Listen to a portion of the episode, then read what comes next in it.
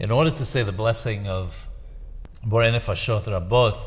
after eating food, one has to have eaten a minimum quantity of a kazayith, one ounce according to most opinions. And you don't have to eat that quantity of a specific food, but rather it can be a combination of various foods.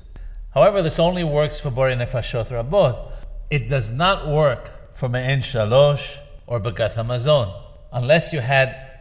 a little bit of different kinds of food which came in the same category, all of which would require that specific blessing. Also, if you would have half the minimum requirement of grapes and half the minimum requirement of dates, the two would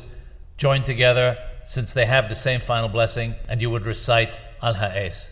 However, if the foods belong to different categories that do not have the same final blessing, for instance, you would have half a shi'ur of mezonot that would require ordinarily ala and then half a quantity of another food that requires the final blessing of borei nefashot, then even though you have now a full quantity between the two of them, you cannot say the blessing of ala but would have to recite borei nefashot rabot.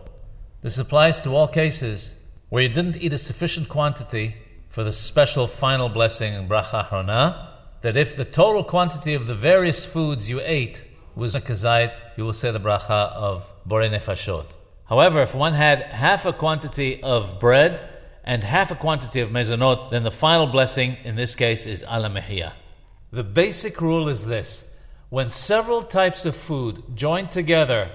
to form a minimum quantity, the final blessing is always the one for the lowest level of food.